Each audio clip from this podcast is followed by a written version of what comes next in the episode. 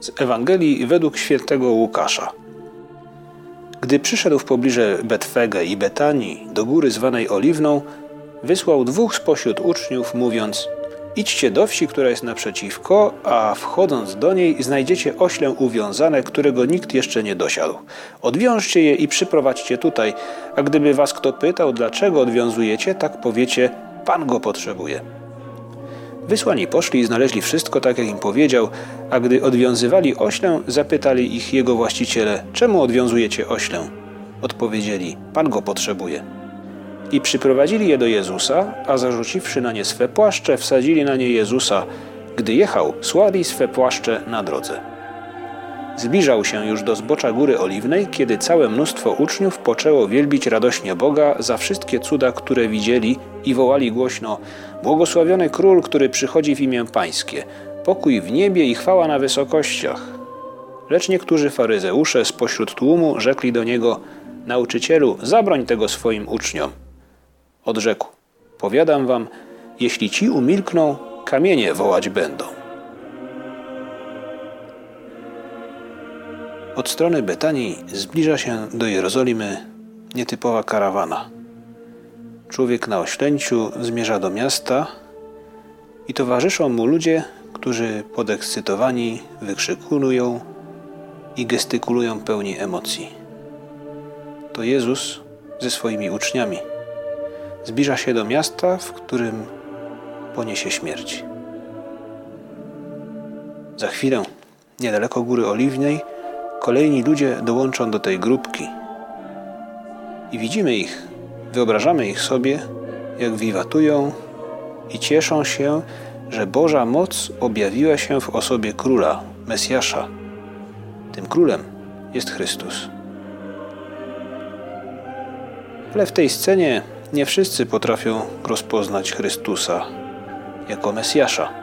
Jest grupa faryzeuszy, którzy patrzą z dystansem oni słyszeli, jak Chrystus naucza, widzieli wcześniej Jego cuda, a mimo wszystko zachowują chłodny dystans. Jak łatwo być blisko Chrystusa i nie rozpoznać Go, pozostać nieczułym.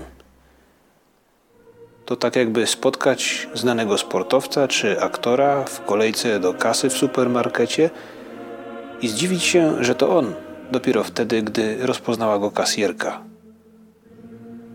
nie zauważyliśmy go, bo byliśmy zamyśleni, spieszyło się nam, albo zwyczajnie byliśmy wkurzeni na kogoś innego lub na cały świat obrażeni.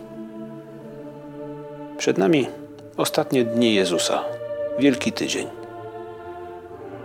Historia Chrystusa nabiera tempa i, i czas przesycony jest gestami, w których Bóg pokazuje każdemu z nas, że Go kocha. Jak tu się nie pogubić?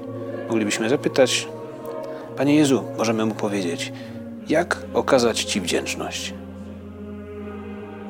Zastanówmy się, co zazwyczaj rozprasza naszą uwagę i odciąga nas od rzeczy ważnych, od relacji z rodziną, z przyjaciółmi, co nas rozprasza w naszej nauce czy pracy, co powoduje, że nie wykonujemy naszych obowiązków, co powoduje, że tracimy czas. Jak gorzko jest być człowiekiem, który przegrał. Kimś, kto mógł wygrać mecz, a na własne życzenie przegrał go przez własną głupotę.